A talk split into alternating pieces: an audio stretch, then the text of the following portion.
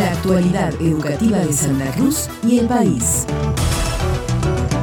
El Instituto Provincial de Educación Superior realizó la primera jornada institucional sobre inclusión laboral y presentó el proyecto Tecnologías para la Inclusión Social, que surgió a partir de un trabajo articulado con la Coordinación de Inclusión Laboral y la modalidad de educación especial.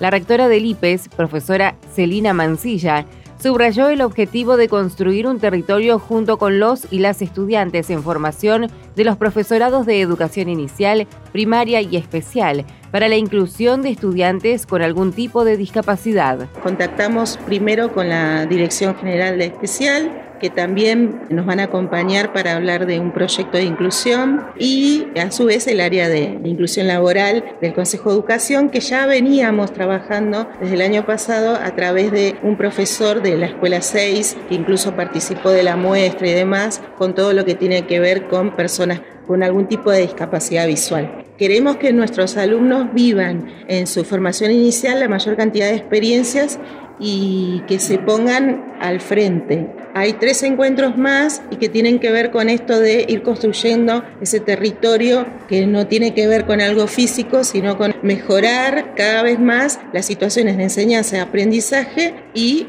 valorar más también las cuestiones de empatía en las aulas y la posibilidad de estar atento a nuestros estudiantes para también que ellos acompañen, así como nosotros tratamos de acompañar su trayectoria estudiantil, ellos el día de mañana también acompañen de la mejor manera esa la trayectoria estudiantil de todos y todas las estudiantes de Santa Cruz. El encuentro destinado a estudiantes y docentes del IPES está planteado en una línea de trabajo vinculada a la participación y al acompañamiento de las trayectorias estudiantiles con la mirada puesta en la evaluación y en las situaciones de enseñanza-aprendizaje. Las profesoras Cintia Vera y Alejandra Apaza, junto a dos estudiantes de educación especial, realizaron un proyecto que pone en práctica espacios de charlas y seminarios para estudiantes y docentes del instituto y brinda herramientas necesarias para garantizar la igualdad de oportunidades y fomentar la educación social atendiendo las diversidades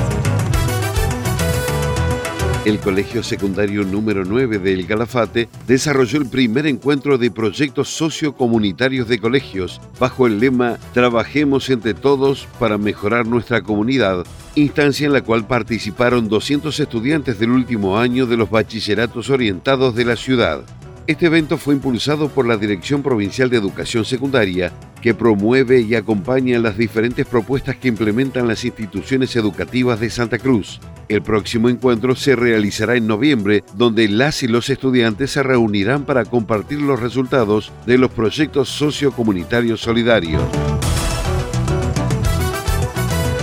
El gobierno de Santa Cruz invita a participar de una jornada de intercambio, diálogos intergeneracionales, un espacio para la participación y construcción conjunta en la provincia de Santa Cruz, a cargo de la Secretaría de Abordaje Integral de Problemática de Consumo y Comportamiento, junto al Consejo Provincial de Educación y el Consejo Federal de Inversiones. La jornada se realizará el martes 13 de junio a las 9 en la Escuela Industrial número 5 de Río Turbio.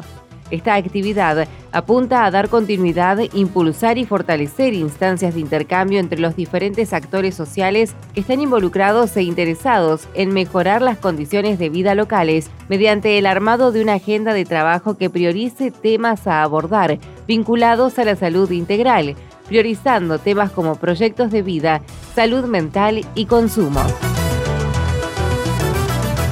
La Dirección Provincial de Educación Artística continúa desarrollando el taller de lutería con la finalidad de reparar, mantener y fabricar instrumentos musicales de las y los estudiantes de las distintas sedes de la Escuela Provincial de Música RECI. Al respecto, Miguel Hansich, tallerista de la escuela, dijo que el objetivo del encuentro de Río Turbio fue enseñar a las y los integrantes de la orquesta cómo reparar instrumentos musicales y agregó que fueron 15 los reparados, incluyendo charango, guitarra, contrabajo y violín. La última actividad de lutería se desarrolló muy bien, muy con mucha mucha buena predisposición de parte de nosotros y de la gente de allá de Río Turbio. Eh, fui el viernes y trabajé viernes y sábado. Y en esos poquitos días pudimos reparar cantidad de instrumentos, creo que como 15, una cosa así, entre charangos, guitarras, contrabajo, violín. Ahora eh, lo que es planificar, seguramente van a haber más viajes. Somos un, equipo bastante grande, luthieres de, hay de luthier de viento, luthier de aerófono, luthier de,